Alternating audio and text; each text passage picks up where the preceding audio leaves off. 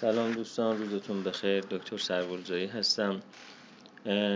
فایل های صوتی که راجع به تیپ شناسی شخصیت بر اساس مدل دکتر شنودا بولند توی کانال گذاشتم تعدادی سوال ایجاد کرده که دوستان برای من ایمیل کردن و می‌خوام در واقع بر اساس این سوال ها یه مقدار راجع به تیپ های شخصیتی توضیحات تکمیلی بدم.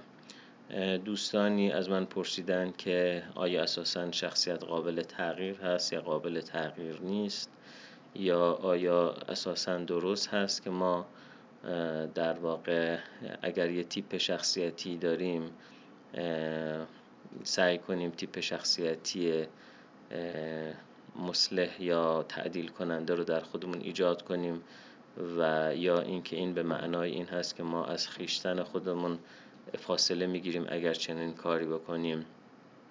و بنابراین می‌خوام راجع به این ماجرای ذره بیشتر براتون توضیح بدم. ببینید در روانشناسی یه دیدگاه ذات گرایانه یا اسنشیالیستیک وجود داره. در مقابل یک دیدگاه نازات گرایانه یا نان اسنشیالیستیک دیدگاه اسنشیالیستیک یا ذاتگرایانه باور داره که هر انسانی یک ذات داره یک اسنس داره که در واقع اون خیشتن حقیقیش هست و یه سری هم در واقع عرضها یا اعراضی بر این ذات شخصیتی ما سوار میشن. بنابر سیستم اجتماعی خانواده مدرسه فرهنگ زبان و غیره که اونها در واقع اعراض شخصیتی ما هستند. و ذاتگرایان به دنبال این هستند که ما برای self-realization خود خود حقیقی را محقق کردن. اصطلاح کارن هورنای این هست self-realization، real کردن خود حقیقی. اون real self رو در واقع محقق کردن لازم هست که از اون اعراضی که جامعه بر ما تحمیل کرده عبور کنیم و اون خیشتن حقیقی خودمون رو کشف کنیم و اون رو شکوفا کنیم. نازادگرایان یا نان اسنشیالیست ها مثل روانشناسان پسا مدرن پست مدرن اعتقاد دارند که در واقع شخصیت ما جوهر و عرض یا ارز کنم که ذات و اعراضی نداره بلکه تمام اون چیزهایی که ما حتی راجع به اونها فکر می‌کنیم که اونها در ما جوهری هستند ذاتی هستند اسنشیال هستند اونها هم تحت تاثیر چارچوب های اجتماعی قواعد بازی اجتماعی ایجاد شدن و در نتیجه چسبیدن به هر کدوم از این اجزاء هویت به این معناست که در واقع ما داریم زیادی جدی می‌گیریم اون چیزهایی در هویتمون که اونها هم محصول محیط، تربیت، باورها، ارزشها و فرهنگ هستند. برای مثال کارن هورنای همینجور که گفتم جزو ذاتگرایان هست در حالی که ژاکوب مورنو جزو ناذاتگرایان هست و بنابراین برخلاف درمان هورنای که self realization یا محقق کردن خیشتن هدفش هست درمان ژاکوب مورنو که سایکودرام یا نمایش روانی است در جهت گسترش و توسعه شخصیت پیش میره. یعنی در واقع به جای اینکه ما یه چیزهایی رو اکسکلود کنیم کنار بذاریم و بگیم این من نیستم این من حقیقی نیستم این من جوهری نیستم این خیشتن واقعی من نیست خیشتن حقیقی من نیست این رو باید بذارم کنار دا به اون اصلی برسم. ژاکوب مورنو میگه که در واقع ما باید هی چیزهای جدیدی رو به شخصیتمون اینکلود کنیم اضافه بکنیم و شخصیتمون رو توسعه بدیم. خب بنابراین راجع به این ماجرا اختلاف نظر وجود داره که آیا اساسا ما انسان ها یک خیشتن حقیقی داریم که والاتر و متعالیتر هست از هویت هایی که اجتماع به ما میده یا اساسا چنین چیزی وجود نداره همچین خیشتن حقیقی در ما وجود نداره؟ خب ممکنه این سوال پیش بیاد که اساسا این خیشتن یا هویت ما ژنتیکیست یا بر ساخته جامعه و فرهنگ است. پاسخ بنده این هست که همه چیز در موجودات زنده بیس و اساس ژنتیکی داره. اما این اساس ژنتیکی ما خیلی گسترده تر از این هست که ما فکر بکنیم که ما کاملا محدود میشیم توسط ژنها.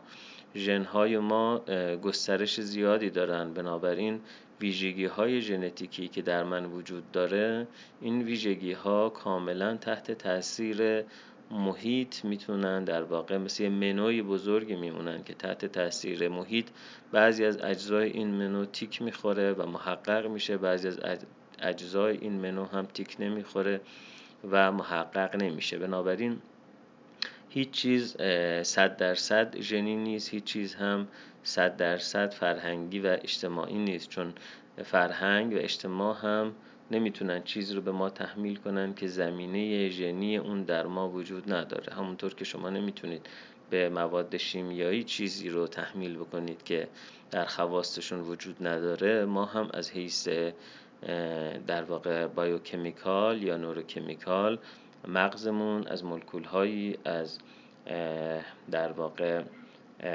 ساختمان هایی تشکیل شده که اون مولکول ها و ساختمان ها در واقع حضورشون و خاصیتشون در شخصیت ما در رفتار ما در تصمیمات ما در احساسات ما کاملا قطعیت داره.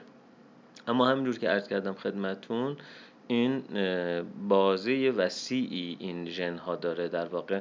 هرچی از ژن های گونه های پایین حیات مثل یک تکسلولی به گونه های بالای حیات مثل جانوران عالی انسان میمون ها دلفین ها گربه ها سگ ها پیش میریم. این ژن ها فلکسیبیلیتی و تنوع بیشتری پیدا می‌کنن و بنابراین نظریه اپیژنتیک مطرحه که ژن های ما بازه وسیع اختیاراتی که برامون فراهم می‌کنن. اون بازه البته اون بازه بینهایت نیست بازه وسیعیه ولی بینهایت نیست. اون بازه با توسط نهادهای اجتماعی و فرهنگ و زبان و تربیت و مدرسه و خانواده و غیره محدود میشن. بنابراین اساسا چنین نیست که ما یک خیشتن حقیقی ژنتیک داشته باشیم که اون تحت تاثیر جامعه قرار نگیره. خب اون ویژگی های ما که ژنتیک باشه طبیعتا اگر هر کدوم از اونها برای ما محدودیت و مشکلات شدیدی ایجاد بکنه مثل اختلالات روانپزشکی که به شدت ژنتیک هستن مثل اسکیزوفرنی یا اختلال دو قطبی یا اختلالات اوتیستیک خب اونها برای مدیریت کردنشون نیاز به دارو وجود داره. ولی طیف وسیع از مسائل روانشناختی و اختلالات روانشناختی هستند که صد درصد ژنتیک نیستن. بنابراین گرچه ممکنه برای اونها هم برای کمک به اونها هم دارو تجویز بشه اما در واقع آموزش و تربیت و تغییر دادن شناخت ها و تغییر دادن مهارت ها می‌تونه باعث این بشه که ما یک یک در واقع مسیرهای جدید تفکر ادراک احساس و تصمیم گیری در مغزمون فعال بشه که قبلا فعال نبوده. بنابراین امکان تغییرات شخصیتی تغییراتی در احساس و ادراک و هویت برای ما وجود داره. و وقتی که ما راجع به این صحبت می‌کنیم که تیپ شخصیتی می‌تونه تعدیل پیدا بکنه علتش همین هست که هر کدوم ما بذر تیپ های شخصیتی متعددی در درونمون وجود داره. البته وقتی میگم بذر تیپ های شخصیتی متعددی در درونمون وجود داره به این معنی نیست که همه ما همه تیپ های شخصیتی رو می‌تونیم داشته باشیم. نه ولی هیچ کدوم ما نیستیم که پیور خالص فقط مثلا پرسفون باشیم یا فقط هرمس باشیم یا فقط آتنا باشیم بلکه در درون هر کدام از ما تعدادی از امکانات وجود داره که اون امکانات اون تعداد رو ژنهای ما محدود می‌کنن و تعیین می‌کنن. ولی نهایتا در واقع نهادهای اجتماعی همانند سازی ها و تعلیم و تربیت باعث میشه که بعضی از اونها بارز بشه غالب بشه و بعضی از اونها مکتوم بشه پنهان بشه و مغلوب بشه. و وقتی که راجع به این صحبت می‌کنیم که مثلا اگر شما پرسفون هستید بخش آتنایی آرتمیسی رو اگه در خودتون ایجاد بکنید در کارکرد اجتماعی موفق تر خواهید بود. یا اگر هرمس هستید بخش هستیایی رو در خودتون فعال بکنید. بیقراری های هرمسی و از این شاخ به اون شاخ پریدن های نوجوان ابدی هرمسی کاهش پیدا می‌کنه. اصلا معناش این نیست که شما قرار یک بخشی از خودتون رو انکار بکنید بلکه قرار هست بخشی از شما که مکتوم شده پنهان هست مستطره و روش کار نشده قرار اون تقویت بشه. به این خاطری که اینجوری مثلا عرض می‌کنم که اگر شما بخش بارز شخصیتیتون پرسفون هست برای اینکه گرفتاری های پرسفونی پیدا نکنید باید بگردید ببینید بخش آتنایی یا بخش آرتمیسی یا بخش هرمسی. یا بخش حسیایی کدوم یکی از اینها در شما وجود داره که مکتومه و مستطره و حالا با یه سری تمرینات با یه سری تکنیک ها با یه سری نقش بازی کردن ها با یه سری همانندسازی پیدا کردن ها اون بخش خودتون رو قرار فعال بکنید که حالا پرسفونتون در واقع از ابزارهای کمکی برای این استفاده کنه که در زندگی محدودیت های کمتری داشته باشه امکانات بیشتری داشته باشه و فرصت های بیشتری داشته باشه. بنابراین هدف این نیست که یک بخش از خودتون رو انکار کنید. کار گوستاو یونگ روان پزشک سوئیسی میگه مسئله بر سر این و آن نیست. مسئله مسئله بر سر این یا آن نیست. مسئله بر سر این و آن است. یعنی اینکه ما بتوانیم چیزی رو اضافه بکنیم نه اینکه بین این و آن یکی رو انتخاب کنیم و یکی رو دور بندازیم. و اساسا از نگاه یونگ روان نجندی یا نوروزیس همین هست که ما بخشی از خودمون رو انکار بکنیم بخشی از خودمون رو سرکوب بکنیم و هدف از درمان این نیست که دوباره یک انکار معکوس صورت بگیره. یعنی حالا یه آدمی که متوجه شده که مثلا هرمسش براش درد سر ایجاد کرده هرمس خودش رو انکار بکنه و حالا بخواد نقش آپولونی بازی بکنه.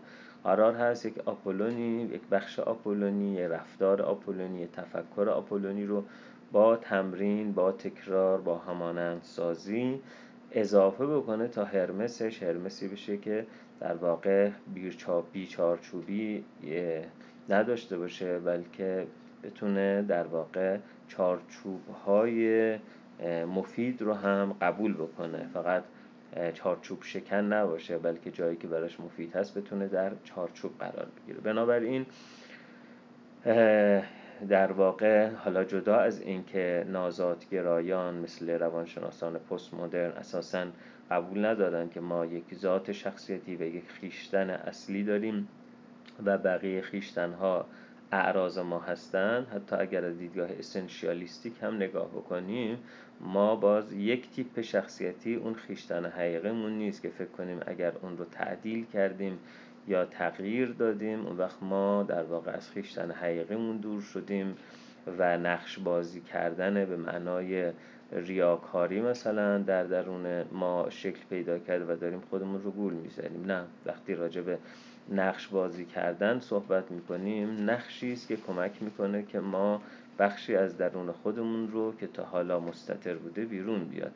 ژاکوب مورنو راجع به سایکودرام تعریف قشنگی داره. میگه سایکودرام دروغی است که حقیقتی را آشکار می‌سازد. خیلی تعریف قشنگی است. میگه در سایکودرام as you never were. نقش رو بازی کن که هرگز اون, اون نبوده ای. اما اصلا معناش این نیست که قرار تو به خودت و به دیگران دروغ بگی بلکه سایکودرام دروغی است که حقیقتی را برملا می‌سازد. یعنی شما نقش های متعددی رو بازی می‌کنید تا چیزی رو که در درون خودتون در واقع پنهان شده بوده سرکوب شده بوده مغلوب شده بوده. اون رو اکتشاف کنید و بیرون بیاین بنابراین تغییرات شخصیت می‌تونه ممکن باشه ولی نه هر تغییری برای هر کسی بلکه درجاتی از تغییر و برای هر کسی به نوعی از تغییر می‌تونه ممکن باشه. و اینکه ما می‌بینیم بعضی از آدم ها در تحت تاثیر شرایطی هم تغییر شخصیت میدن در واقع لزوما این نیست که در آموزش و درمان فقط تغییر شخصیت رخ میده. نه گاهی اوقات یک تجربه ای که شوکینگ هست ما رو تکون میده ما رو میلرزونه اون تغییر خود به خودی شخصیت می‌تونه در ما ایجاد کنه. توی در واقع طبقه بندی روان پزشکی DSM-4 و DSM-5 ما یک طبقه داریم تحت عنوان در واقع یک کدی داریم تحت عنوان personality change تغییرات شخصیتی که این personality change می‌تونه ناشی از یک شوک بیرونی مثل مثلا یه ترومای شدید باشه که جزو ویژگی های توی DSM-4 جزو ملاک های در واقع پژوهشی بود توی DSM-5 جزو ملاک های PTSD یا پست تروماتیک استرس دیزوردر وارد شده به معنای اینکه بعضی از آدم‌ها در یک شوک شدیدی که قرار می‌گیرن در یک ترومای شدید روانشناختی که قرار می‌گیرن ما یه تغییرات شخصیتی توشون می‌بینیم. این تغییرات شخصیتی به این معنی نیست که این آدم در واقع یه چیزی از بیرون در شخصیت او حلول کرده و یه جور در واقع دوچار پاسشن شده. بلکه معناش این هست که این فرد بخشی از درونش که اون بخش انکار شده بوده اون بخش از درونش بیرون میاد تحت تاثیر یک شک. شک و ترومایی که باعث میشه که ما آن ویژگی هایی که داشتیم اون ویژگی ها دیگه در دنیا جواب نده. یعنی ما با وجهی از دنیا با چهره از زندگی مواجه بشیم که ارزش ها باورها و مهارت های ما رو به چالش میکشونه. ارزش هایی که تا حالا جواب می‌دادن جواب ندن. مثل شوک فرهنگی مثل برین واشینگ یا مثل های خیلی شدید.